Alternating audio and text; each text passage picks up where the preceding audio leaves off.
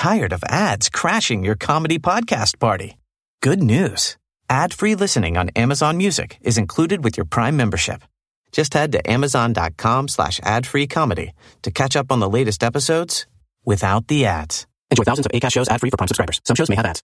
Hey, I'm Ryan Reynolds. At Mint Mobile, we like to do the opposite of what Big Wireless does. They charge you a lot, we charge you a little. So naturally, when they announced they'd be raising their prices due to inflation, we decided to deflate our prices due to not hating you. That's right. We're cutting the price of Mint Unlimited from $30 a month to just $15 a month. Give it a try at mintmobile.com slash switch. $45 upfront for three months plus taxes and fees. Promote for new customers for limited time. Unlimited more than 40 gigabytes per month. Slows. Full terms at mintmobile.com. Want flexibility? Take yoga. Want flexibility with your health insurance? Check out United Healthcare Insurance Plans. Underwritten by Golden Rule Insurance Company, they offer flexible, budget friendly medical, dental, and vision coverage that may be right for you. More at uh1.com.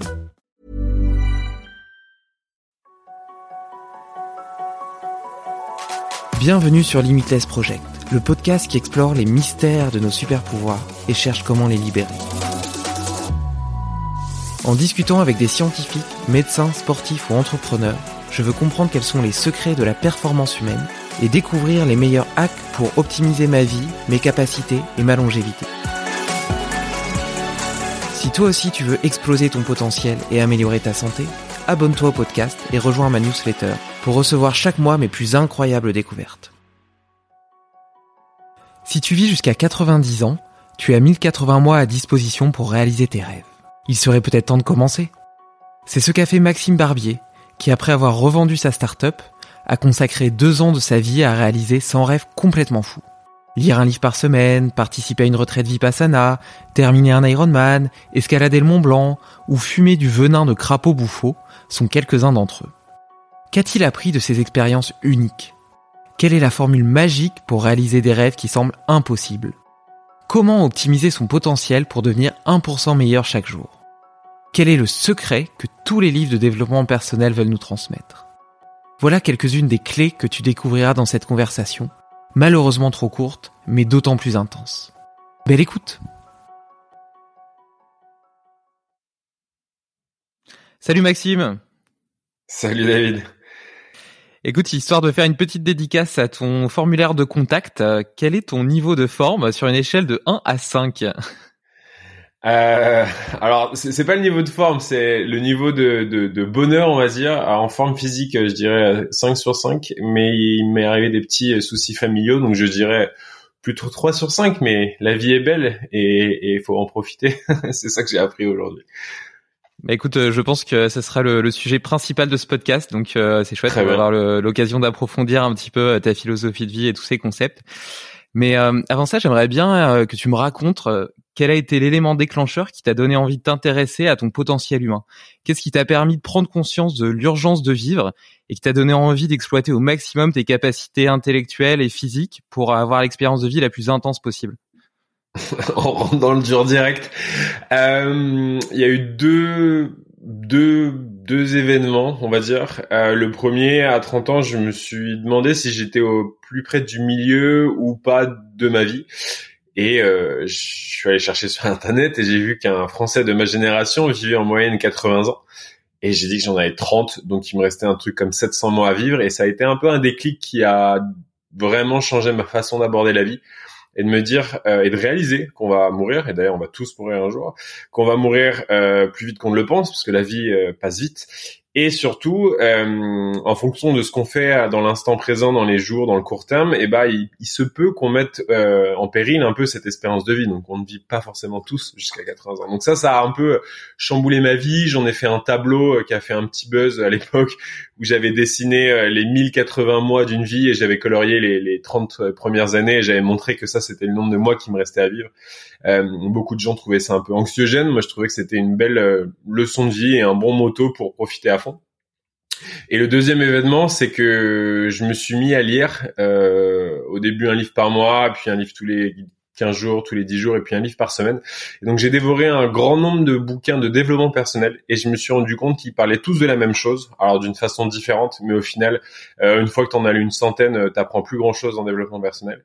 Et euh, un peu comme un, tu sais, les détectives dans les films qui punaisent au mur avec des, des ficelles et qui relient un peu tous les trucs, j'ai réalisé qu'il y avait euh, six grandes énergies et en fait non il y en a sept. J'en ai découvert une septième qui a bon alors six grandes énergies à l'époque qui sont euh, s'occuper de son corps bien manger bien dormir euh, le sexe l'amour on va les mettre ensemble et la respiration et la spiritualité.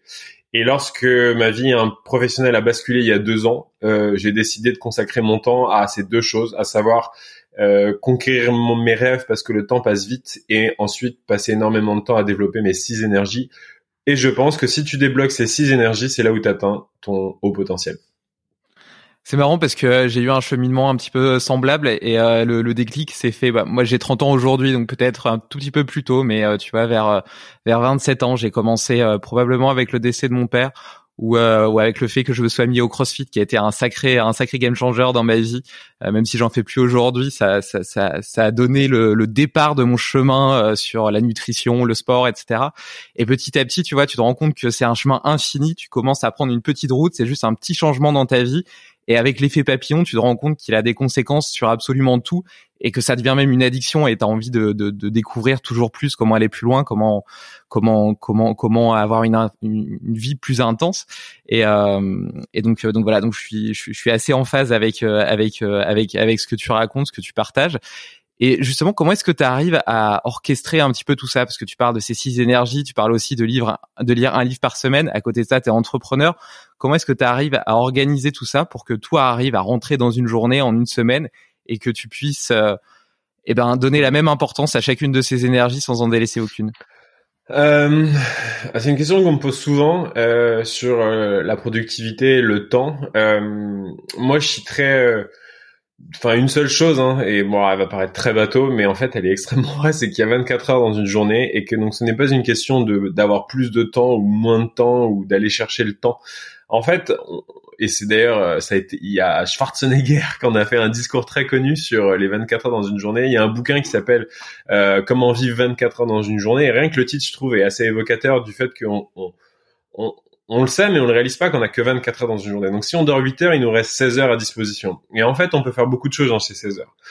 Donc c'est souvent une question, euh, quand je coach les gens pour les aider à réaliser leurs rêves, c'est souvent une question de priorisation ou d'organisation. Donc oui, on peut jouer sur l'organisation, être mieux organisé dans ses journées, euh, être plus efficient sur certaines tâches, mais la vraie finalité, c'est une question de priorisation. Donc moi, quand euh, je me suis retrouvé du jour au lendemain euh, à la rue professionnellement, bah, j'ai décidé de passer une année, alors ça c'est devenu deux années, mais ça fait deux ans que je dédie mes journées à réaliser tout ça. Donc oui, j'ai largement plus de temps que quelqu'un qui fait un job de 8 de 8 heures à, à 18 heures, on va dire. Mais au final, là je le vois maintenant que Time Left, ma nouvelle startup, réaccélère fortement et eh ben je fais moins de choses. Je fais moins de yoga, je fais moins de méditation, j'ai moins le temps de faire certaines choses. C'est pas que j'ai moins le temps, c'est que je les priorise différemment. Et donc c'est juste ça. Certaines personnes, lorsqu'on voit des personnes en ligne, on se dit putain mais comment ils font pour faire tout ça? Mais en fait, ce qu'il faut voir c'est l'ensemble. C'est pas uniquement euh, le challenge en soi. Donc oui, je lis un bouquin par semaine, ça c'est ça fait partie de mon identité maintenant parce que c'est tellement un super pouvoir que c'est quelque chose qui n'a jamais bougé depuis, même si je voyage et que ma vie change. Mais euh, lorsqu'on me voit lire un bouquin, euh, faire mes un million de sauts de corde à sauter et monter ma boîte, bah ouais, mais en même temps, j'ai pas de femme, j'ai pas d'enfant, euh, je sors peut-être un peu moins, etc. Donc c'est aussi une question de, tu vois, c'est l'ensemble qu'il faut regarder. Et, et, je vous assure, hein, et je fais souvent l'exercice, si tu dors 8 heures, il te reste 16 heures. Si tu fais euh, 8 heures par jour pour bosser sur ta startup, c'est beaucoup. Hein, il te reste euh, encore 8 heures. Tu peux faire 2 heures de sport, il t'en reste encore 6 heures. Tu peux passer 3 heures à dîner, déjeuner, préparer à manger, il te reste encore 2 euh, heures. Tu peux regarder un film tous les jours. Donc, on a beaucoup de temps dans une journée. Hein. Vraiment, j'insiste sur ça. Non mais c'est clair, c'est un peu comme euh, ce, ce, camembert où tu as d'un côté euh, dans, dans, une euh, dans, dans, un des quartiers tu as le business, dans l'autre tu as la vie sociale, etc., la vie familiale, et dans le dernier tu as toi, ta personne, donc le sport, la spiritualité, etc. Et de manière générale, on dit qu'on peut pas réussir à verser dans les trois en même temps. Forcément, tu vas versé dans chacun, mais il y aura toujours un déséquilibre. Et donc, à certains moments de ta vie, ça veut pas dire que ça sera toujours déséquilibré, tu vois. C'est juste qu'à certains moments de ta vie, tu vas plus verser dans le business et sacrifier un petit peu les deux autres pans. Et, euh, et puis après, tu vas vouloir rééquilibrer ça, et donc tu vas peut-être verser un peu plus dans la vie de famille, mais du coup, consacrer un petit mm. peu moins de temps aux deux autres. Et au final, c'est c'est un cycle. La vie, la vie, c'est des cycles, c'est des évolutions en fonction aussi des expériences et des moments de vie. Ouais, mais en fait, euh, quand je dis, euh, quand on reprend ton image des camemberts, en fait, le, niveau 1, le niveau, le, enfin, le premier niveau, c'est qu'on a 24 heures. Donc, en fait, tu vas effectivement déverser des heures sur ces différents euh, quartiers de ton camembert, comme je le dis.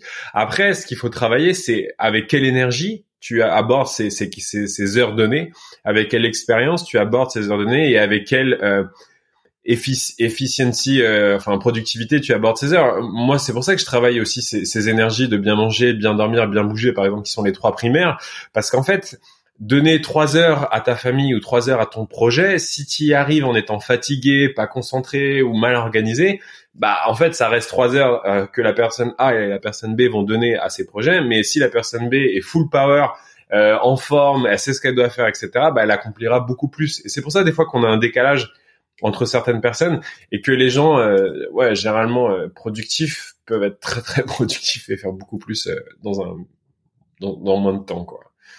Bah, de toute façon, le corps ne peut tendre vers la performance, qu'elle soit intellectuelle ou physique, qu'à partir du moment où ses besoins primaires, sa physiologie est respectée. Sinon, il va toujours tendre vers la survie avant de pouvoir se payer le luxe, entre guillemets, de tendre vers la performance. Donc clairement, le fait de consacrer du temps à être en meilleure forme, en meilleure santé, bah, ça te permet d'être beaucoup plus productif sur tous les autres pans de ta vie. Et c'est pour ça que ça devrait être la base de la pyramide. Et d'ailleurs, euh, c'est, je crois que c'est la pyramide de Maslow où tu as en fait les, les, les besoins physiologiques qui sont tout en dessous et puis euh, l'accomplissement personnel qui est tout en haut, parce qu'il faut d'abord que tous les autres étages soient adressés. Ouais, mais tu vois, euh, je rechallenge un peu ça parce que, en fait, il y a deux niveaux. Je rechallenge à deux niveaux. Le premier, je raccroche à ce que tu as dit sur le CrossFit. Moi, je conseille à tout le monde de commencer par l'énergie sportive parce que se remettre en forme physiquement euh, entraîne, enfin ça, ça rayonne sur beaucoup de penchants de sa vie. Tu te mets à mieux dormir, à mieux manger, tu as plus d'énergie pour plein de choses. Donc, pour ceux qui nous écoutent, je vous conseille vraiment, si vous n'êtes pas euh, encore en, forme physique, de vous attaquer par ce challenge-là. Et par rapport à la pyramide de Maslow, tu vois, moi, je pensais que c'était d'abord euh, euh, bien manger, parce que bien manger, c'est le plus important pour moi à l'époque, je pensais. Ensuite, bien bouger, bien dormir, tu vois. Et en fait, maintenant que je m'attache à, je m'attaque à la spiritualité depuis un an et que je teste beaucoup de choses, et pareil à la respiration, et je pense qu'en fait, je mettrais même plutôt la, la, spiritualité et la respiration avant même euh, de, de, passer sur le sport et la nutrition.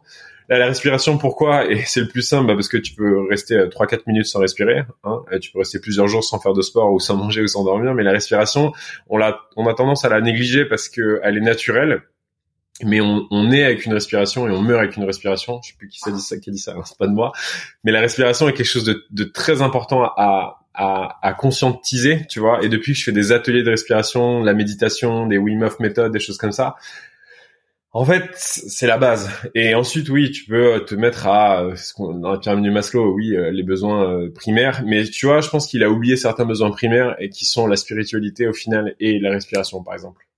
Justement, on peut, on peut, on peut faire un petit focus sur ces deux, sur ces, sur ces deux points-là. Déjà, la respiration, j'en ai pas mal parlé sur le podcast avec, euh, avec différents invités, euh, notamment euh, Leonardo. Je sais pas si tu connais, qui, qui, qui a, qui a plusieurs méthodes de, respiration, notamment Oxygen Advantage, etc. j'ai fait avec Ice Mind autour de la méthode Wim Hof et donc forcément la respiration qui est liée. toi, quelle, quelle technique respiratoire te semble, te semble intéressante, lesquelles tu pratiques? Euh, bah, j'en ai fait trois. Il y a la méditation qui, au final euh, que je raccroche un peu à la respiration puisqu'il y a, il y a tout un penchant euh, basé sur euh, l'air qui rentre et qui sort, ce, ce rythme naturel et régulier.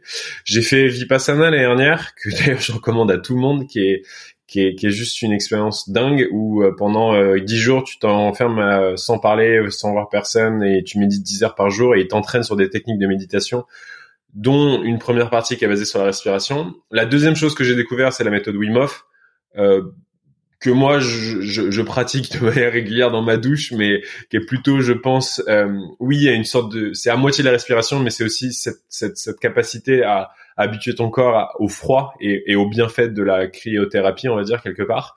Euh, et d'ailleurs, tout le monde me demande comment faire Wim Hof. Euh, J'en profite pour faire un, petit tips très simple. Euh, vous allez sur internet, allo glaçon, vous achetez 20 kilos de glaçons, vous mettez ça dans votre baignoire et vous pouvez faire votre Wim Hof un peu à la maison. Et puis vous pouvez regarder des vidéos sur internet très facilement. Et le troisième que j'ai découvert cette année qui m'a complètement euh, mind blowing. Je suis désolé pour le franglais, hein, parce que j'y vis en anglais et je travaille en anglais.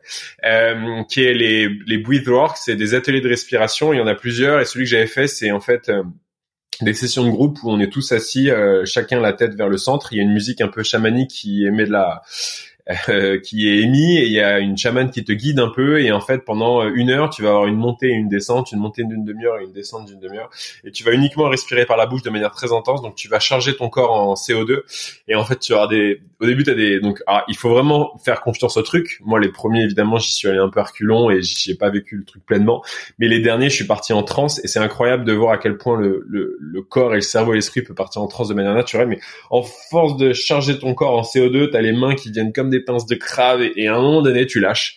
Je pense que comme ton cerveau il est plus oxygéné, il part dans des délires très chelous et tu vois des choses. Et moi j'ai eu des révélations, j'ai pleuré pendant des heures après. Enfin c'était des très très très très très belles expériences et uniquement basées sur la respiration.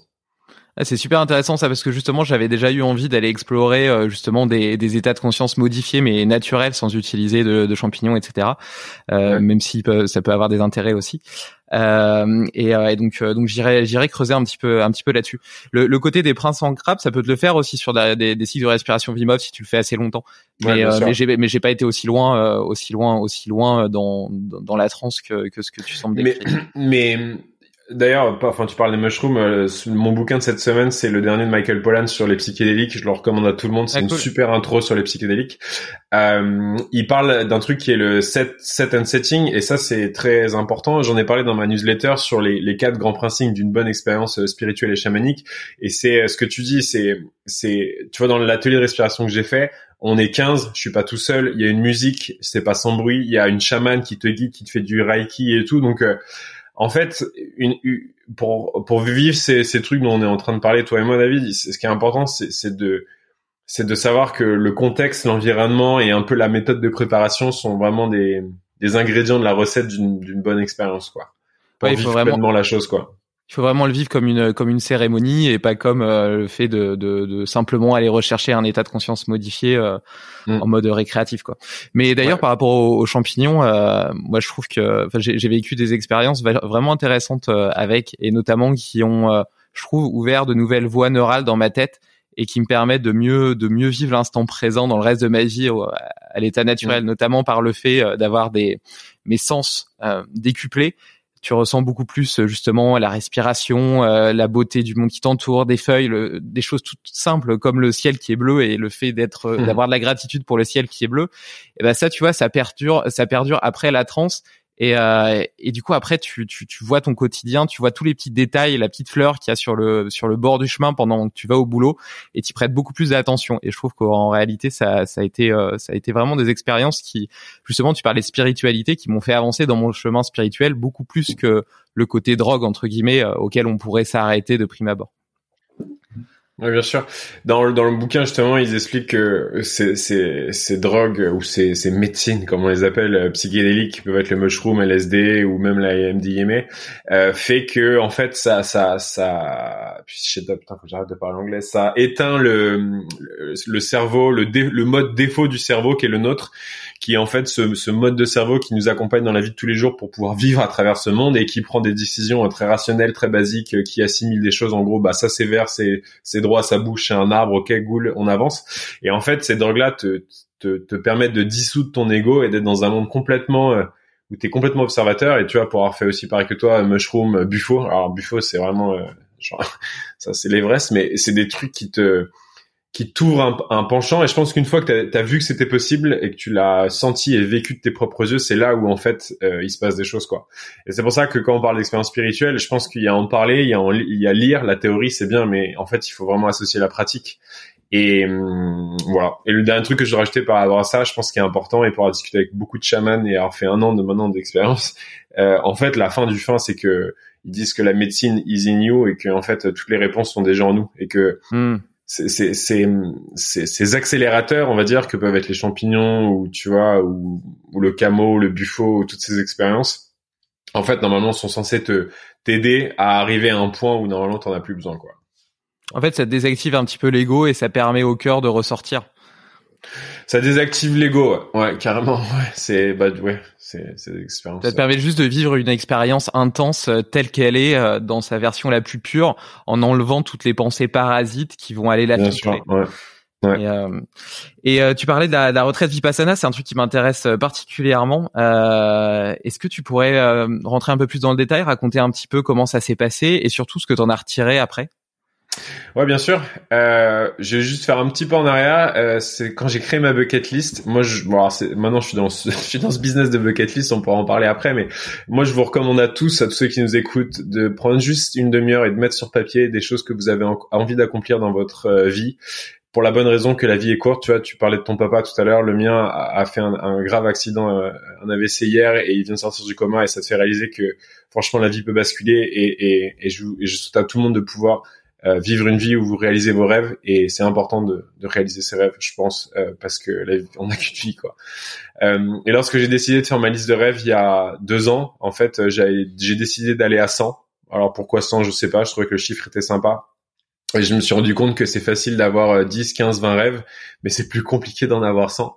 Et euh, bah, j'ai une petite technique euh, que j'aime bien, c'est d'abord euh, d'aller chercher la théorie et de parler au plus grand nombre. Et donc j'ai parlé à beaucoup de gens et je me suis rendu compte que Vipassana ressortait beaucoup sur les bucket lists des gens. Donc j'ai commencé à m'intéresser à ce truc-là. Et puis euh, lorsque j'ai publié ma liste, et ça c'est le deuxième conseil que je vous donne, chers auditeurs, c'est parler de vos rêves. Si vous parlez de vos rêves au plus grand nombre, vous, en, vous postez sur Facebook, LinkedIn, vous, vous partagez ce que vous avez envie de faire, vous allez voir que le monde va vous aider.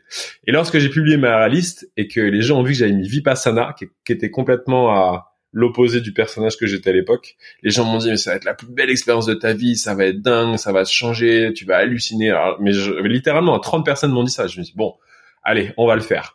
Euh, et je dois t'avouer que c'était pas du tout prévu, sauf que alignement des planètes euh, dans mon sens, on va dire, je suis euh, janvier je suis, de, de l'année dernière, euh, je suis en Australie pour vivre mon premier rêve qui est de vivre tout seul à l'étranger. Euh, et là, euh, le Covid arrive sur la partie euh, bah, ouest du, dans est du monde. Tu vois, la Chine commence à se fermer, etc. Donc plein de mecs se font interdire l'accès au vipassana en Nouvelle-Zélande, qui était le plus près d'où j'étais. Et donc, euh, là, moi j'étais sur liste d'attente. Ils m'appellent en disant, bah, on a des places de libre. coup de chance pour toi. Est-ce que tu peux être là dans cinq jours? Je dis ouais, ok, je peux être là dans cinq jours. Donc je prends mon billet d'avion, je vais en Nouvelle-Zélande et là, je t'avoue que j'ai eu la peur de ma vie jusqu'à l'entrée parce qu'en fait, je me suis dit mais comment tu peux faire pour être dix jours sans parler, sans rien, sans livre, sans téléphone, sans truc? Ça doit être l'enfer sur terre, surtout pour un mec comme moi accro tu sais, à son téléphone et tout. Ouais, c'est ce et en fait, ouais, et en fait, euh, pour tous ceux qui veulent le faire et toi David, je vous, je vous dis, hein, c'est très simple. Le plus compliqué, c'est d'y aller. Une fois que t'es sur place, en fait, ça va. Pourquoi? Parce que c'est par design. On t'enlève bah, toutes tes possessions, donc tu mets tout dans un casier. Et pendant dix jours, tu n'auras pas de téléphone, pas de stylo, pas de pas de livre, t'auras rien. Euh, L'idée, c'est que tu sois habillé avec une tenue euh, très sobre. Donc moi, j'avais juste un jogging et un pull pendant les dix jours. Et en fait, personne te parle, personne te regarde. Euh, c'est un gong à 4h30 du matin, tu vas dans la salle de méditation, t'as rien d'autre à faire que méditer de toute façon. T'es guidé évidemment et t'apprennent à la, vie, la méditation vipassana qui est un style de méditation mais franchement, les 10 jours passent nickel. Et au bout du 5 6 jour, tu flottes comme Yoda, je te jure. Tu te balades de, d'endroit de méditation en endroit de méditation. En fait, t'as tellement plus de pensées parasites, t'es tellement zen, tellement cool que c'est incroyable. Limite, t'as plus envie de sortir. Et si, par contre, je t'avoue que 9e, 10e jour, je commençais à me dire, bon, euh, c'est bien, bien courir un peu. ouais, j'aimerais bien faire un peu de sport, j'aimerais bien, tu vois, manger autre chose que, que des lentilles. Euh, donc euh, remettez-moi et, et, là pour être tout à fait honnête, hein, euh, tu récupères ton téléphone, tu le regardes, tu te dis ouais maintenant je vais te contrôler, c'est plus toi qui va me contrôler, je vais reprendre ma vie en main et en fait bah tu reviens dans la grande ville et puis cinq jours après tu checkes ton téléphone toutes les secondes quoi. C'est là où on se rend compte que que dans la vie c'est pas un problème de motivation et c'est un peu mon leitmotiv, hein, c'est que c'est jamais un problème de motivation, c'est souvent un problème de design, c'est c'est si t'es dans un endroit stressant avec des gens stressants dans une ville stressante, tu seras stressé et voilà et le fait de revenir dans, dans la grande ville avec des gens qui sont sur leur téléphone toute la journée, bah toi tu reprends ton téléphone quoi.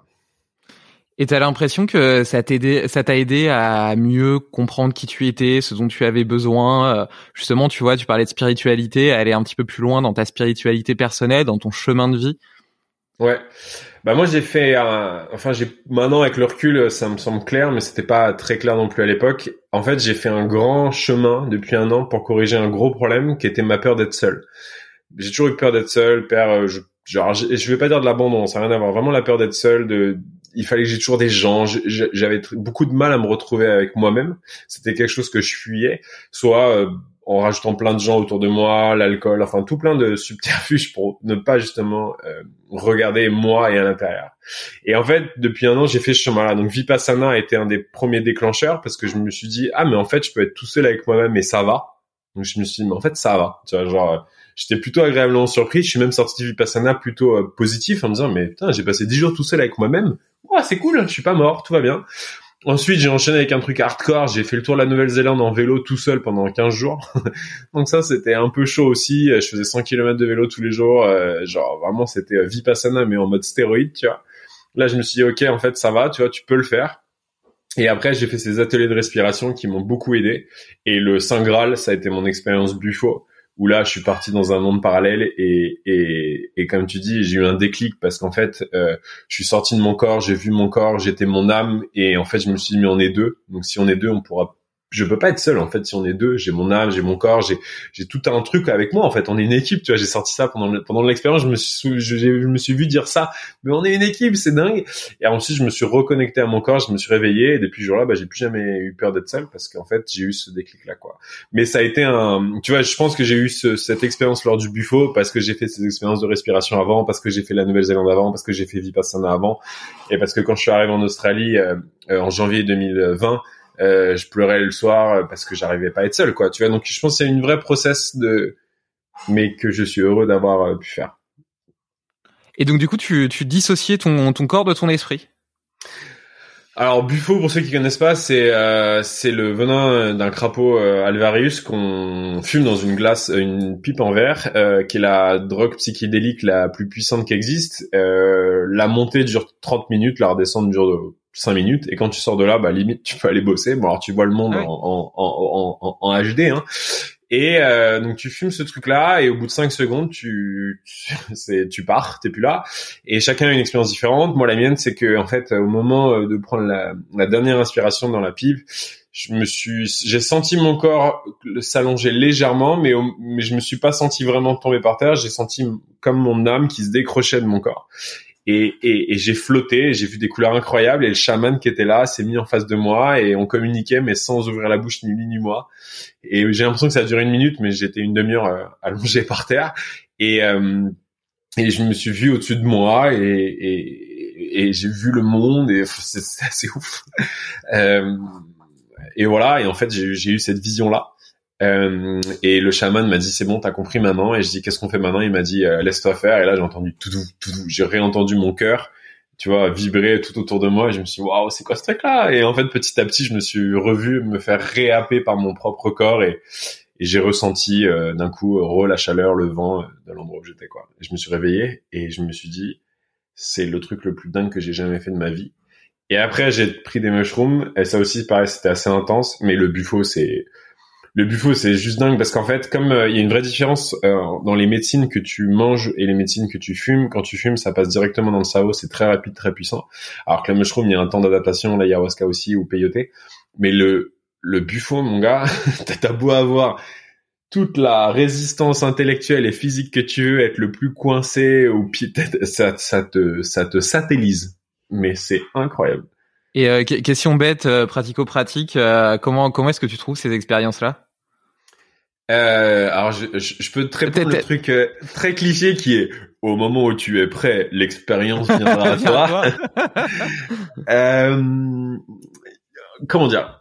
J'ai vécu les six derniers mois là au Mexique euh, et le Mexique est un pays hautement spirituel, euh, fort en énergie. Et ensuite, on a ce qu'on appelle des vortex dans le monde du spirituel. Alors, c'est quoi un vortex? C'est très simple. En fait, il y a des endroits où les gens spirituels se rencontrent ou vont typiquement euh, Sedona, euh, Sayulita, Waraka, sont des villes où en fait euh, tous les gens un peu spirituels y vont. Donc comme tous les gens spirituels y vont, forcément la demande est là. Et j'ai une maison maintenant à Oaxaca au Mexique et clairement dans cette ville, euh, bah tu fais des expériences spirituelles comme tu loues un Vélib à Paris quoi. Donc, si vous voulez faire des expériences spirituelles, vous pouvez les faire en France. Je sais que ça existe. Il y a des facilitateurs qui proposent euh, en France, même à Paris. Alors, je trouve c'est un peu badant de le faire à Paris, mais tu peux le faire dans ces, dans ici, quoi. Et après, bah, si tu vas au Mexique euh, ou dans des pays comme ça, euh, oui, c'est plus simple de trouver ça, quoi. Et alors justement, je fais je fais une petite parenthèse parce que j'ai j'ai vu que tu faisais des tu proposais maintenant des des maisons de coworking pour les digital nomades, si je me trompe pas. Euh, est-ce que est-ce que tu est-ce que tu accompagnes un petit peu les, les, les gens, euh, pas forcément que dans des expériences spirituelles, mais euh, dans, dans, dans, dans la découverte d'un mode de vie différent que, que tu peux leur proposer? Ouais. L'ouverture en tout cas de leur conscience, je devrais dire ça comme ça. Ouais. Euh, alors, le modèle a évolué. Euh, en fait, quand j'ai commencé à voyager, je me suis rendu compte qu'il n'y avait pas trop d'offres qui me correspondaient. Moi, je voulais des maisons euh, un peu le luxe, tu vois. J'ai 35 ans, euh, j'avais envie d'un peu de confort. Euh, j'avais envie aussi de rencontrer des gens qui partagent un peu le même mindset, c'est-à-dire la journée, on est concentré sur nos projets, on fait du sport, machin. Et puis c'est pas la maison de la teuf, tu vois, genre voilà. Et en fait, je trouvais pas, donc je me suis vas-y, bah, je vais créer mon truc. Donc en septembre 2020, j'ai loué une première une grosse maison dans le sud du Portugal et j'ai dit bah qui veut venir vivre avec moi? Et ça a été un succès. Donc depuis ça, j'ai loué chaque mois. Donc euh, depuis un an, j'ai fait 12 euh, maisons où en fait je loue une maison dans un endroit. Et quand je suis arrivé à Oaxaca, je me suis dit mais cette ville, c'est coup de cœur. Je veux absolument vivre ici. C'est hallucinant. Enfin moi j'ai eu, c'est incroyable cette ville. Et euh, coup de bol, bah, je rencontre quelqu'un qui me dit bah il y a des maisons si tu veux. Donc au lieu de louer des maisons, j'ai pris ma maison. Donc maintenant j'ai ma maison à Oaxaca. Et en août, je me suis dit on va changer un peu le concept et je me suis dit, venez qui veut, mais cette fois-ci, ça va plutôt être dans une démarche de développement personnel. On va avoir une chef qui nous fait une cuisine plant-based. On va avoir une coach qui vit dans la maison avec nous pour faire des séances de sport le matin, le soir. Et en plus, je pourrais vous accompagner évidemment dans euh, un éveil spirituel, on va dire. Euh, et en fait, on a fait ça pendant euh, deux semaines en août, et les gens qui sont venus étaient très contents, très sympas. Après, ça prend beaucoup de temps, et je t'avoue que moi, mon job à la base, c'est quand même entrepreneur, et j'ai ma startup là qui commence à bien décoller. Donc, je sais pas si je vais le refaire, mais en tout cas, euh, si je reviens au Mexique, euh, peut-être en novembre ou en décembre, je reproposerai à 5-6 personnes de venir profiter de la maison avec moi, parce que c'est une maison avec cinq chambres, donc il y a de la place. Et bah, si vous êtes à Waraka, c'est sûr que c'est plus facile de faire du buffo, du mushroom, de l'ayahuasca et tout ça que quand tu es euh, Canal Saint-Martin. Cool. Bah, tu m'enverras un petit mail si tu le refais. Je te, je t'enverrai un petit mail. Et, euh, et alors, du coup, c'est quoi cette startup euh, Time Left? Euh, bah, Timeless, c'est la nouvelle startup qu'on a lancée avec mon associé Adrien euh, il y a maintenant un an. Euh, et là, ça y est, on accélère grandement parce qu'on vient de boucler une levée de fonds d'un million et on est en phase de recrutement. Et la nouvelle appli sort, euh, on est le 2 octobre, sort dans 10 jours. Euh, Timeless, c'est issu de, de c'est un peu ce que je te racontais au début. En gros, pour ceux qui me connaissent pas, j'ai monté un groupe média qui s'appelle Minute Buzz il y a 10 ans, euh, qui était le plus gros média sur les plateformes françaises, que j'ai revendu à TF1. Et avec l'histoire avec TF1, c'est c'est fini de façon précipitée, on va dire, euh, fin 2019, où ils m'ont un peu, euh, avec mon associé de l'époque, euh, dégagé du jour au lendemain. Et à l'époque, c'était la chose la plus dure que j'ai pu vivre de mon histoire d'entrepreneur. J'étais au fond du trou. Je me suis dit, mais comment on peut faire ça, quoi? Et en fait, c'est la meilleure chose qui me soit arrivée, David, parce que je suis là en train de te raconter tous ces trucs-là. Et, euh, bah, en fait, euh, le vendredi, ils te dépossèdent de ta boîte. Le lundi, tu te lèves un matin, t'as plus d'email, plus de salariés, plus d'ordi, plus de scouts, plus rien. Tu fais, bon, bah, ok, c'est quoi la vie, en fait? Et je me suis rendu compte que j'avais pas grand chose à côté du travail. Et là, on me dit, mais mec, rencontre des gens, là, arrête de te morfondre, sors, là, surtout la tête du trou. Je dis, bon, ok.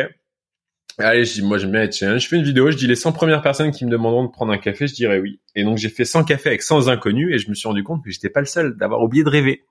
Et donc c'est là née cette idée de bucket list. Donc fin 2019, d'ailleurs on trouve un accord financier avec TF1, donc euh, heureusement ça va. Et ensuite, bah je dis bah allez, je vais passer un an à vivre tous mes rêves. Donc j'ai fait une liste de 100 rêves et depuis un an je réalise tous mes rêves. Donc j'en ai réalisé 65 faire un combat de boxe amateur, me faire le premier tatouage, faire les expériences euh, buffo, mushroom et compagnie, euh, apprendre l'acro-yoga, euh, escalader le Mont Blanc. Et en faisant ça, bah, est née l'idée de Time Left parce que quand le premier confinement est arrivé en 2020, en mars, là, que je voyais que tous les Français étaient eux aussi en train de désespérer au fond du trou.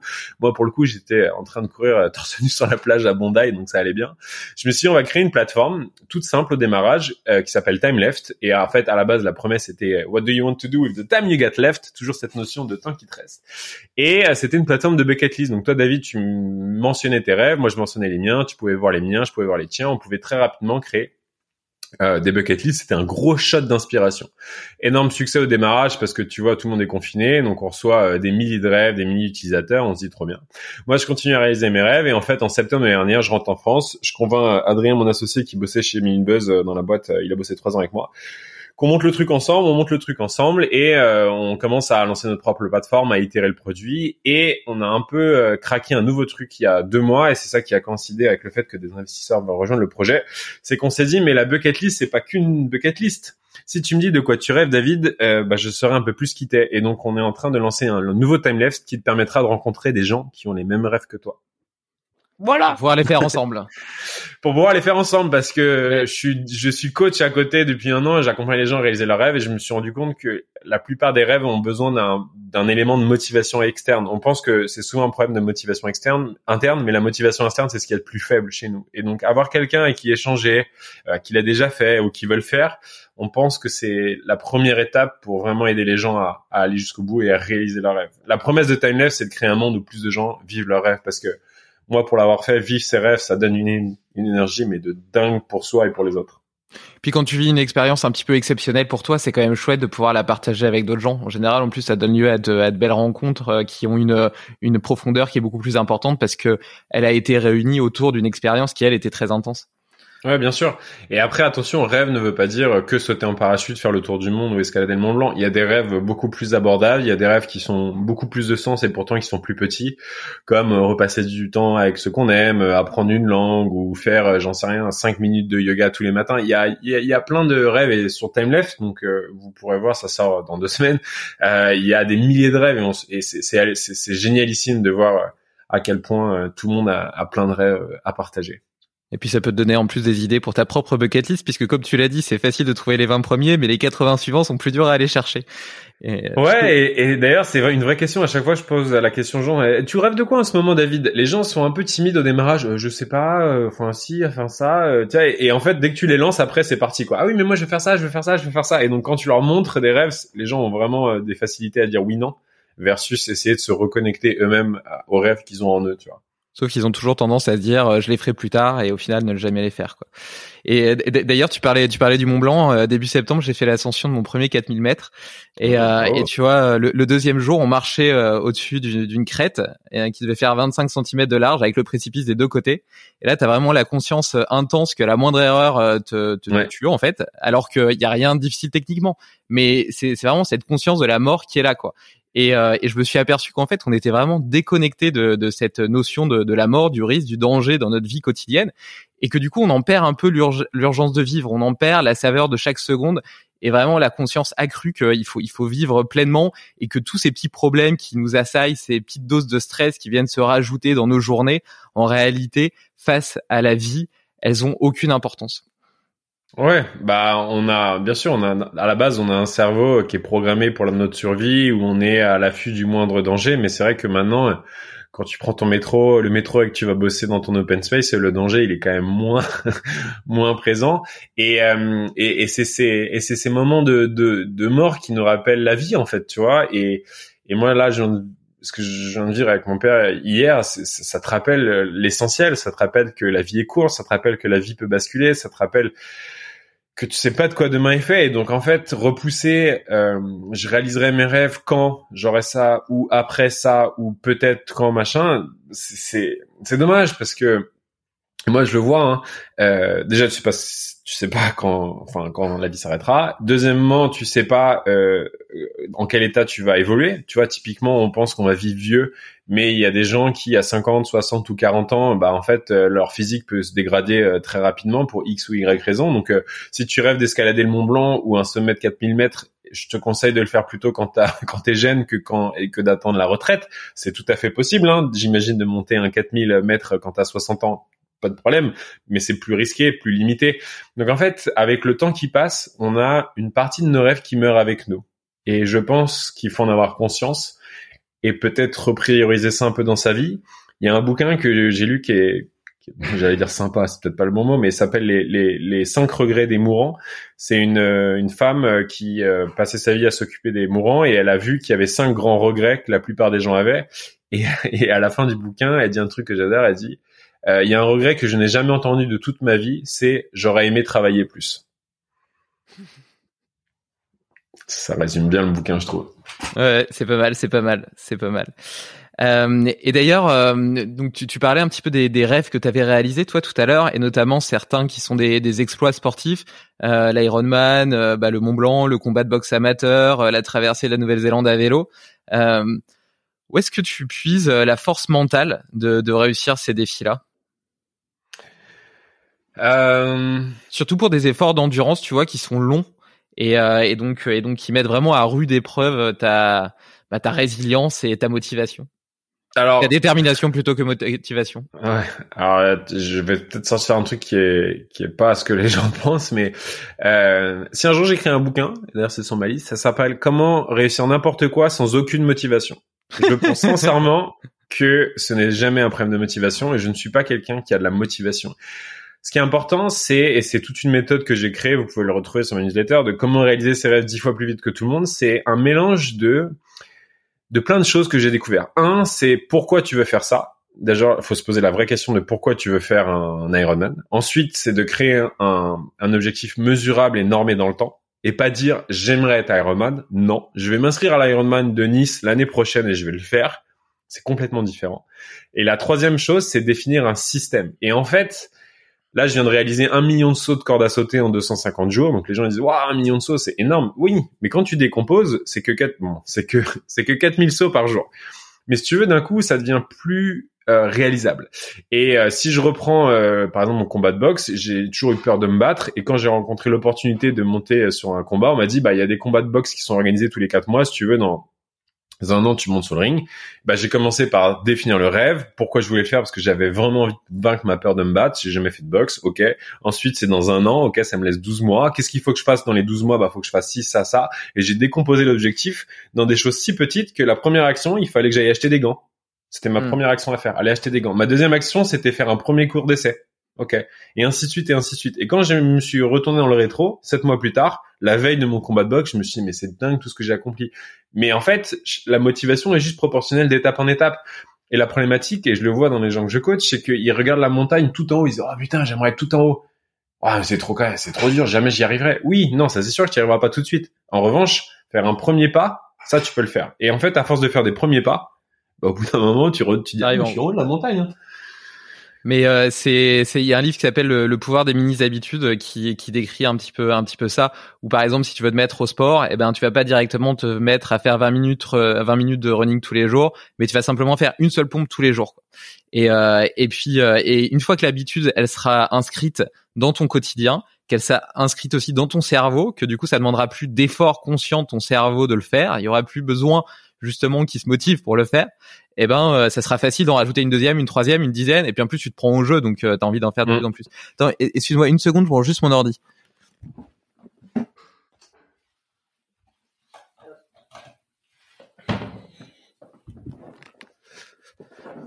Hop, pardon. Euh, mais mais donc euh, ouais, ouais, je suis tout à fait je suis tout à fait d'accord avec toi. Et puis de manière générale la, la, discipline et les habitudes ça enlève une charge mentale décisionnelle énorme. Quand tu as l'habitude de faire la même chose tous les matins tu vois moi ma routine matinale c'est toujours la même. Tous les matins elle me demande aucun effort.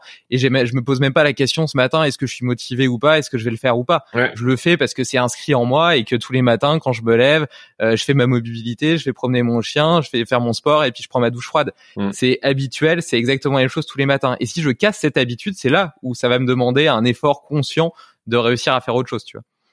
Mais c'est jamais un problème de motivation, c'est pour ça que mon bouquin s'appellera How to Achieve Everything Without Motivation. C'est jamais un problème de motivation. Si vous êtes bloqué ou dans l'inaction, c'est simplement que la marche euh, est trop grande par rapport à ce que vous êtes capable de faire, ou alors que c'est pas clair sur ce qu'il faut faire. Mais euh, demain, euh, par exemple en mars, on a fait un challenge un peu à la con et j'ai couru 350 km dans le mois. Ok, mais c'est juste parce que ces 350 km dans le mois, 325 euh, km dans le mois, c'était juste quelque chose que j'étais capable de faire à l'instant T, mais que j'aurais jamais été capable de faire il y a deux ans. Mais en fait, c'est c'est qu'une question de, de marche euh, et des fois enfin souvent les gens veulent atteindre j'en sais rien je veux courir un marathon. On vient souvent me voir en disant ouais je veux courir un marathon. Mais est-ce que tu sais courir un 20 km est-ce que tu sais courir un 10 km est-ce que tu sais courir un 5 km non? Et eh ben tu sais quoi on va courir par un 5 km et par exemple là j'ai accompagné une, une, cliente à passer de elle jamais de sport elle a jamais couru à faire son premier semi-marathon. Et en fait On a fait quoi? On lui a dit, bah, tu sais quoi, tu, tu peux marcher 5 km. Elle m'a dit, oui, marcher 5 km, je peux. Ok. Tu vas marcher 5 km. Demain, tu vas marcher 4 km 5 et tu vas trottiner 500 mètres. Tu peux? Ouais. Dans trois jours, tu vas courir, tu vas marcher 4 km et tu vas trottiner 1 km. Et en fait, on a commencé à rajouter mhm. une portion de run dans les 5 km. Et une fois qu'on avait le fait qu'elle pouvait trottiner 5 km, je dis OK. Maintenant, tu vas marcher 2 km 5 trottiner 5 km et remarcher 2 km 5. Et là, on est sur 10 bornes. Et ensuite, on a 50% où tu trottines. Et on va faire 60%, 70. Et à un moment, elle pouvait trottiner 10 km. Et on est passé aux 20 km, etc. Et en fait, au bout de 4 mois, elle s'est dit, oh, mais je cours à 20 km. Ouais. Mais si je t'avais dit demain, vas-y, commence par un 10 bornes, bah, claquage, l'enfer, euh, tu vois, abandon. Et je remarque que depuis euh, le début de notre conversation, euh, t'aimes bien, t'aimes bien les chiffres, la data, le monitoring. Quelle place ça a pour toi dans le dans le dans l'optimisation de la performance, ou en tout cas euh, dans le fait de réaliser ce qu'on a envie de réaliser? Alors, euh, moi, historiquement, enfin historiquement, non, je pense que je suis toujours, mais moi, je suis plutôt un créatif. Euh, j'ai jamais été chiffre. Euh, je suis très bordel, euh, très pas organisé, tout ça. Et j'ai eu la chance d'être formé au lean management et le AN par un mec euh, incroyable qui a changé ma vie et ma vision du monde et qui m'a montré l'importance de la data, de rendre les choses mesurables, d'être dans le concret, dans le pragmatique. Et pendant quatre ans, j'ai été formé à ça et ça a tellement eu d'impact sur mon business. D'ailleurs, ça fait exploser le business que j'ai décidé de l'appliquer dans la vie de tous les jours. Et je me suis rendu compte que quand tu passes de subjectif à objectif, et eh ben ta vie elle change. Et alors ça entraîne forcément des frictions avec les gens autour de toi parce que les gens pensent que tu contrôles tout, que tout n'est pas mesurable et blablabla blablabla. Mais depuis que j'ai mis plus de chiffres dans ma vie, alors j'ai eu le revers de la médaille, je suis parti trop loin. C'est-à-dire j'ai tout mesuré pendant un moment, euh, euh je traquais tout ce que je mange pendant euh, 450 jours, j'ai compté toutes mes calories du matin au soir. Enfin j'ai beaucoup traqué de choses et donc j'en suis revenu un peu parce que je me rends compte qu'il faut pas tout traquer non plus. Et ce qui est important, c'est que quand tu traques quelque chose, faut que ça serve à quelque chose. Mais la data, c'est David, c'est incroyable. C'est les gens enfin tu vois typiquement j'ai des gens qui viennent me voir ils ont des problèmes d'argent ou ils sentent qu'ils gagnent pas assez ou ils veulent gagner plus. Mais à partir du moment où tu veux faire plus quelque chose ou moins quelque chose c'est c'est contre-productif parce que tu te réveilles pas un matin en disant je veux être plus sportif. Ou faudrait que je gagne plus. Mais ça veut dire quoi plus plus par rapport à quoi combien on est où c'est quoi le point A c'est quoi le point B? Si si c'est pas chiffré comment tu sais que tu es en train de progresser? Comment tu sais que tu es en train d'essayer de réussir quelque chose? En fait tu sais pas. Et donc mettre des chiffres et de la data sur ses envies et ses rêves, c'est franchement une grosse partie du boulot qui permet de réussir les choses quoi. Et euh, quelle place il reste pour euh, justement l'écoute de soi? Est-ce que t'as pas l'impression parfois que la data, elle va prendre le pas sur euh, cette conversation intérieure qu'on devrait tous savoir euh, Oui, t'as tout à fait raison. Et c'est un sujet que je travaille après avoir été too much. Euh, là, je suis en train de me recentrer, d'essayer d'écouter un peu plus mon corps. Après, euh, après, c'est enivrant, tu vois. J'ai le Whoop, euh, tu sais, le bracelet qui, qui est un, un, truc de data tout dingue. Et c'est vrai que des fois, je suis fatigué. Et au lieu de me demander à moi-même si je suis fatigué, je vais regarder ce que Whoop me dit, quoi. Tu vois. Et en gros, c'est ça qui décide si je vais aller faire mon, mon 10K ou pas. Donc, euh, ouais, je suis, je, je, je suis tout à fait d'accord avec toi. Il y a un vrai euh, côté obscur de la force euh, dans la data qu'il faut je pose la question parce que c'est une question que je me pose aussi. Tu vois, par exemple, euh, bah, après, tu vois, je pense qu'il y a, c'est comme tout, tu vois, il y a une question de, de mesure, de parcimonie entre guillemets, et euh, il peut y avoir un intérêt jusqu'à un certain niveau, et une fois que tu dépasses l'excès, et eh ben c'est là où ça devient néfaste. Mais tu parlais tout à l'heure de compter les calories. Je pense que ça a quelque chose de très intéressant de le faire pendant un moment parce que ça te permet de comprendre ce que tu manges, tu vois, d'avoir conscience de ce que t'apporte tel ou tel euh, nutriment, tel ou tel euh, légume, viande, etc. Et après, quelque part, tu as cette calculatrice dans la tête et quand tu as une assiette devant toi, bah, tu sais plus ou moins ce que tu donnes à ton corps. Pareil, euh, tu vois, moi j'ai une bague Oura. Euh, qui euh, peut-être une sorte d'équivalent peut-être perfectionné du ouais, voilà et, et je trouve que c'est vachement intéressant parce que ça m'a permis de mieux comprendre comment mon corps fonctionnait outre le fait déjà d'avoir un feedback objectif sur la mise en place de certaines habitudes et l'impact qu'elles avaient sur mon corps, sur ma récupération, sur mon niveau de forme, etc. Parce que ça, tu peux le ressentir une fois de temps en temps, euh, ou même le matin, te dire bah tiens aujourd'hui je suis plus en forme.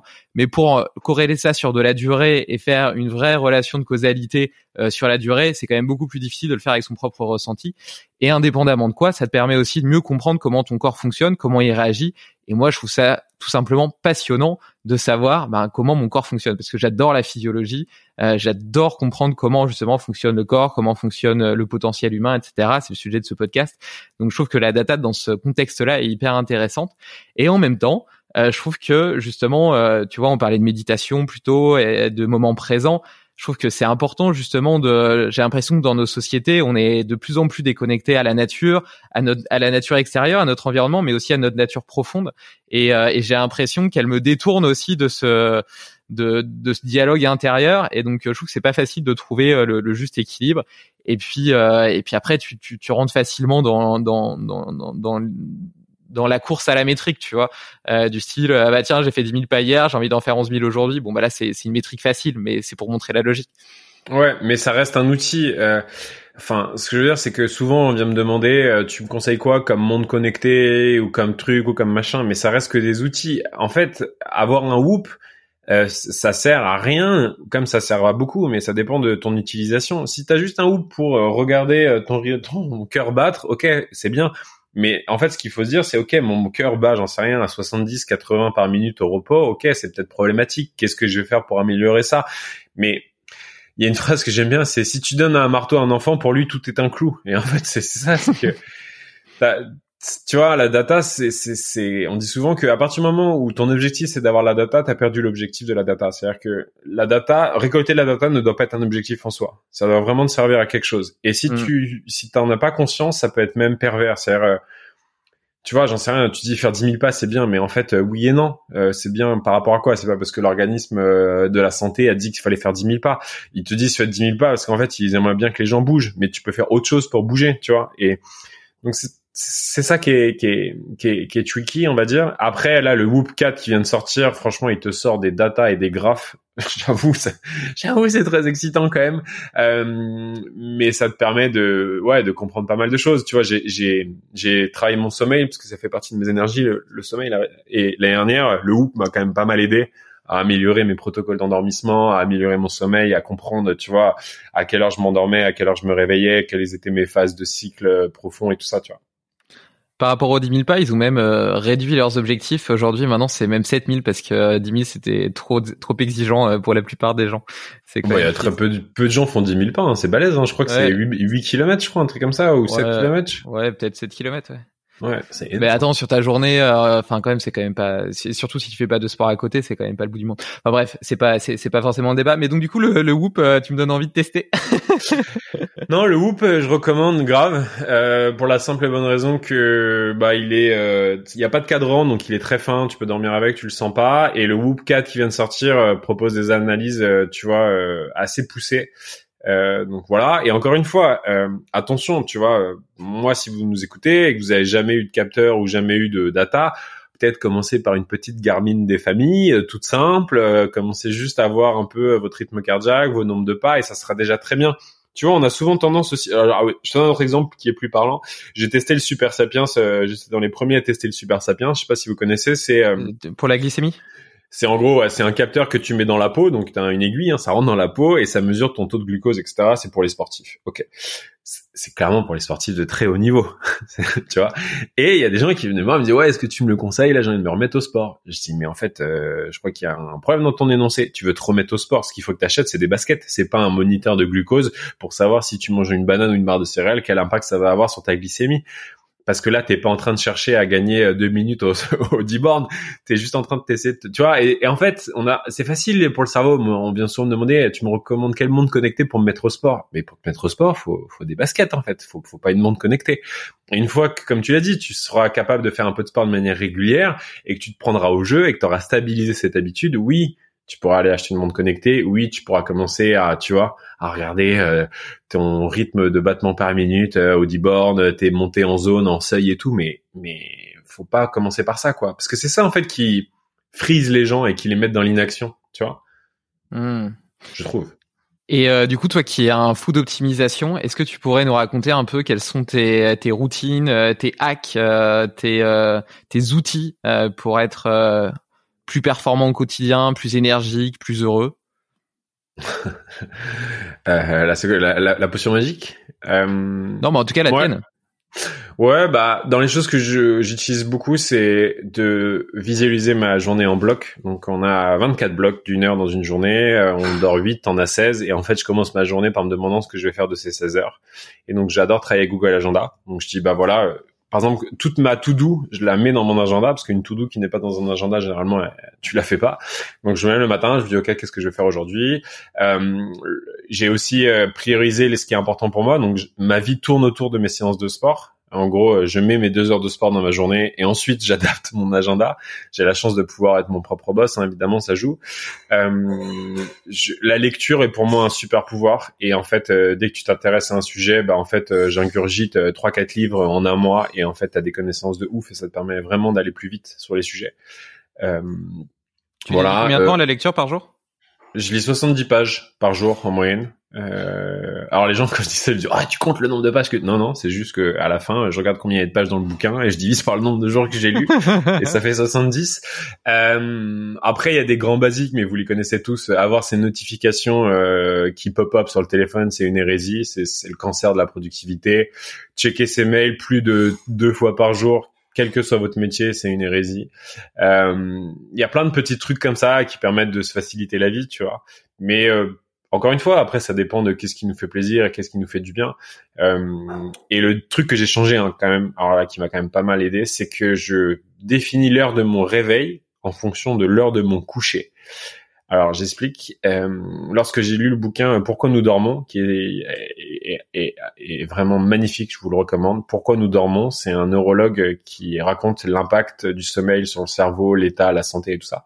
Et en fait, il explique qu'il faut 8 heures de sommeil, donc euh, moi un peu plus parce que je fais 2 heures de sport, il me faut à peu près 9 heures de sommeil par jour, mais en gros, entre 8 et 9, c'est bien. Et avant, ce que je faisais, c'est que je privilégiais ma morning routine. Donc, je me levais à 6h30, 7h des fois. Et si je me couchais à 1h, bah tant pis fuck le sommeil, euh, je me lève pour faire ma morning routine, c'est ma morning routine qui est le plus important. Et en fait, bah, j'ai lu le bouquin, je me suis dit, ah ouais, en fait, je fais tout de travers. Donc maintenant, en fonction de l'heure à laquelle je me réveille, je programme le réveil euh, 8 heures plus tard. Donc si je me couche à minuit, je vais mettre le réveil à 8 heures. Si je me couche à 23 heures, je me réveille à 7 heures. C'est j'ai un luxe de pouvoir euh, décaler un peu mes rendez-vous si besoin, mais en tout cas maintenant, mon sommeil est la priorité absolue dans en fait la première chose de ma journée en fait. Et on dit souvent une bonne morning routine commence la veille, mais c'est vrai, c'est je, je, privilégie mes 8 heures de sommeil avant tout ce qui se passe dans ma vie quoi. Ouais, génial. Euh, bon, tu m'avais donné une heure, on arrive, on arrive, on arrive au bout. Tu as déjà recommandé pas mal de livres. Est-ce que tu en aurais un dernier à partager qui t'a marqué? Euh, Ouais, bah si vous si vous me retrouvez sur Instagram dans mes stories à la une, j'ai mis euh, tous les bouquins que je lis, donc j'en lis 55 à peu près par an et un euh, à mon avis qui est cultissime et à lire absolument, c'est Atomic Habits. J'imagine que beaucoup de vous en ont entendu parler, le mec a quand même fait un énorme carton avec ça, même s'il a reformulé à sa façon un bouquin qui s'appelle Le pouvoir des habitudes qui est sorti il y a quelques années. Ouais, que j'ai lu d'ailleurs. Il y a plusieurs décennies de ça. Euh, moi dans les bouquins qui ont changé ma vie, on va dire, il y a How Not to Die de Michael Greger, qui est un bouquin sur la nutrition et une approche scientifique de ce qu'on devrait manger ou ne pas manger. Euh, le bouquin assez, axé, assez axé euh, végétarien, véganisme? Ouais, je te le résume en une phrase, hein, c'est manger des légumes. Hein. Ouais, mais je l'ai lu, j'ai lu.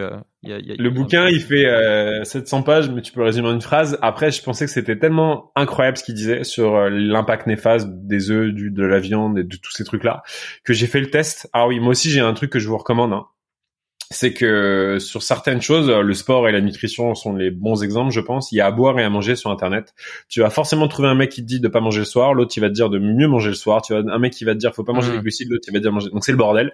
Et chacun est différent. Et ça c'est vraiment important de le prendre en compte. Donc moi je vous recommande de tester par vous-même, tester, tester, tester, tester. Vous lisez un truc, ça vous parle, testez-le. Donc moi j'ai testé euh, kétogène, intermittent fasting, véganisme, plant-based et tout le tralala. Passer plant-based, donc euh, alors, pour les gens plant-based et vegan, c'est la même chose. Oui, c'est la même chose, sauf que pour moi, les vegans le font pour une cause plutôt animale et pour la planète, et que moi, quand je dis plant-based, je le fais avant tout pour ma santé. Au final, on rejoint la même cause tous ensemble, mais je le fais d'abord pour ma santé. Et euh, en septembre de l'année dernière, j'ai fait trois mois 100% légumes, mais les changements sur mon corps oh my fucking god, c'était hallucinant. J'ai, je me suis affiné comme jamais. Je dormais mais trop bien, plus de problèmes de peau, tous mes problèmes de digestion. J'avais des gros problèmes de digestion liés au stress et tout ça. J'ai fait un burn-out euh, en 2012. j'ai tout essayé, euh, les médecins, la naturopathie, euh, les, les probiotiques, enfin tout, tout, tout. Je suis passé en, en, 100% légumes. Donc qui dit légumes, hein, c'est des légumes avec un peu évidemment de quinoa, un peu de riz par-ci par-là, des lentilles, des choses comme ça. Mais oh là là, mais c'était génialissime. Donc depuis, bah, je me suis dit, euh, plant-based, c'est la vie, quoi. Donc je suis plant-based. Euh, donc ça, c'est un des bouquins qui m'a bien changé, quoi. Et t'arrives à, t'arrives à avoir suffisamment de calories pour compenser les deux heures de sport que tu fais tous les jours avec seulement des légumes? Alors, céréales, euh, ni rien. Alors... Et même, même, même d'un point de vue, même d'un point de vue protéines végétales d'ailleurs. Euh... Alors, d'un point de vue protéines, donc quand je suis passé base, évidemment, j'ai reçu la question 100 fois par jour, mais où sont tes protéines? Et donc ça, c'est un énorme euh, euh, cliché euh, ambiant euh, qui est à mon avis bien poussé par la société agroalimentaire, mais on a assez de protéines dans, dans les dans, la, dans les protéines végétales largement. Ah oui, non, mais tu pas contre les protéines végétales, mais tu vois souvent tu les trouves justement dans les lentilles, etc. Donc toi, si tu manges que des légumes, voilà, mais si tu manges que des légumes, en théorie, il y a pas de lentilles, il y a pas de tofu, etc. Euh, euh, non, quand tu, bah, lentilles, c'est des légumes. Tu les mets dans quelle catégorie? Bah, des légumineuses. Enfin, moi, je souvent parfois, je un peu classé céréales, etc. Je pensais que du coup, tu mangeais vraiment que que des légumes. Parce non, que non, non, des gens, par exemple, frugivores, qui mangent que des fruits, quoi. Euh, non, non, non, non, non, non, Quand je dis quand je dis légumes, c'était que la base de mon repas, c'était euh, brocoli, aubergine, carottes, petits pois, euh, avec aussi des lentilles. De temps en temps, il y avait un peu de quinoa, un peu de riz, tu vois. Mais ah, ok. donc du coup, je je vois comment tu arrives à avoir tes, tes calories. Quoi. Ça et non, par contre, oui, en termes de calories, donc j'étais en prépa triathlon en plus à l'époque pour faire mon Ironman, donc je mangeais entre 4000 et 4500 calories par jour. Et donc, mm. euh, pour être tout à fait honnête, euh, je mangeais quasiment un kilo, un kilo cinq de, de légumes par repas, quoi. Ah ouais. Putain, et t'arrives, euh, t'arrives à encaisser tout, quoi parce que les, légumes ont quand même un pouvoir de satiété qui est assez important euh, et du coup enfin surtout s'ils sont crus ouais je mangeais beaucoup et d'ailleurs je me suis vu à un moment manger trop c'est à dire que mes, mes portions étaient beaucoup trop c'est à dire je mangeais 500 grammes de soupe je mangeais un kilo de brocoli et je me faisais 500 grammes de tofu tu vois donc ça faisait des gros repas quand même euh, tout ça pour avoir mon apport calorique. Après, euh, après, euh, j'avais aussi quand même, j'ai quand même gardé. Euh, enfin, tu vois, chacun est différent. Moi, j'étais en préparation j'avais quand même mes barres protéinées, mes barres de glucides, j'avais, tu vois, mes, mes électrolytes. J'avais quand même des, compléments très spécifiques liés à ma prépa sportive dont je ne mm. pouvais pas me passer. tu vois, il me fallait mon shoot, mon shoot de glucides toutes les 30 minutes sur le vélo, sinon, ouais, j'imagine. Sinon, sinon, tu tiens pas quoi. Euh, donc voilà, ça c'est top. Et j'ai lu un bouquin récemment sur tout ce qui est l'approche euh, keto, glucides et tout, qui est assez hallucinant aussi. Et le dernier bouquin que je pourrais, euh, euh, c'est. Ouais, sinon tu me, tu me l'enverras par mail. Je mettrai de toute façon la liste dans ouais. la Il est, je viens de le publier euh, il y a la semaine dernière, c'est celui que j'ai eu la semaine dernière. Euh, et voilà. Et sinon, le pouvoir de la vulnérabilité aussi de Bene Brown, qui est un bon bouquin qui te met une bonne claque. Euh, sur le fait que bah être vulnérable de nos jours c'est une forme de c'est une forme de force et, et on a trop été habitué à être euh, sois fort mon fils tu vois euh, montre pas tes sentiments euh, montre pas que t'es vulnérable mmh. alors qu'en fait si on faisait un peu plus l'inverse le monde se porterait mieux c'est vrai c'est vrai c'est vrai Très, bam bam conclusion. ouais voilà très belle très belle conclusion. Euh, et non j'ai encore deux mini questions. La première est-ce que tu aurais un prochain invité à me recommander? Euh, un prochain euh, invité en français. Oh non, en français, en anglais, en français. Euh... Ah, tu me poses une colle là. Ouais, je, je réfléchis, je me j'ai deux trois potes entrepreneurs qui lancent des projets sympas. Euh, après en anglais, en anglais j'ai des gens très cool, mais c'est en anglais, j'ai des chamans et des choses qui pourraient être très intéressantes dans ton podcast. Si if you are agree to switch in English, we can do something about it. ouais, après il faudrait que je rajoute une une une, une traduction. Ah, peut-être qu'avec euh, maintenant euh, Google, ils, ils vont peut-être lancer. Je crois qu'ils ont qu'ils lancent un truc de, de, de traduction audio en live. Bon bref. Et mais écoute, bah écoute, si t'as des si t'as des idées, n'hésite pas à me les envoyer par mail. Et dernière dernière chose, où est-ce qu'on peut te retrouver Donc, euh, il y a ton blog euh, Dailymax, euh, il y a Instagram. comment est-ce qu'on travaille avec toi Qu'est-ce que tu fais Comment on fait pour te rejoindre dans ta maison Bref, ah. plein de questions. bon, il y a, y a trois grandes portes d'entrée, on va dire. Il y a mon Instagram, Maxime Barbier, où je suis quand même assez présent et c'est là où je réponds aux questions généralement. Il y a ma newsletter, euh, dailymax.substack.com, évidemment mon blog dailymax.fr où vous pouvez retrouver ma bucket list. Il me reste une trentaine de rêves à réaliser et j'essaie de réaliser chacun de mes rêves avec quelqu'un. Donc s'il y a un des rêves qui est pas réalisé, qui est pas barré, que vous avez envie de réaliser avec moi, n'hésitez pas à m'envoyer un petit message.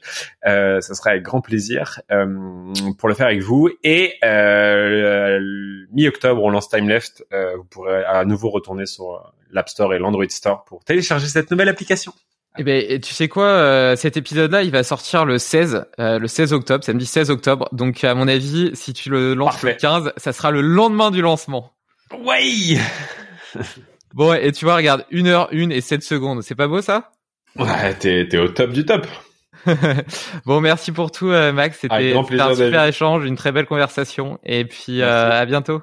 À bientôt, ciao. Ciao, ciao. Bravo, tu as écouté cet épisode jusqu'au bout.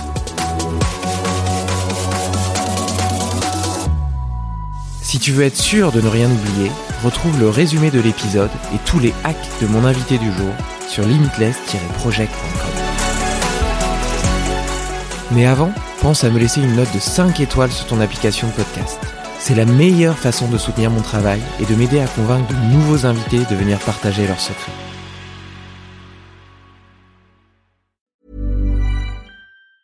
As a person with a very deep voice, I'm hired all the time for advertising campaigns. But a deep voice doesn't sell B2B, and advertising on the wrong platform doesn't sell B2B either. That's why if you're a B2B marketer, you should use LinkedIn ads. LinkedIn has the targeting capabilities to help you reach the world's largest professional audience.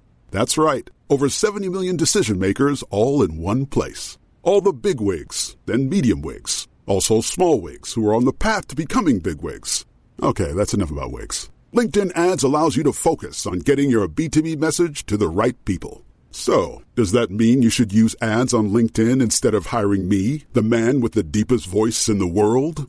Yes. Yes, it does. Get started today and see why LinkedIn is the place to be to be. We'll even give you a $100 credit on your next campaign. Go to linkedin.com slash results to claim your credit. That's linkedin.com slash results.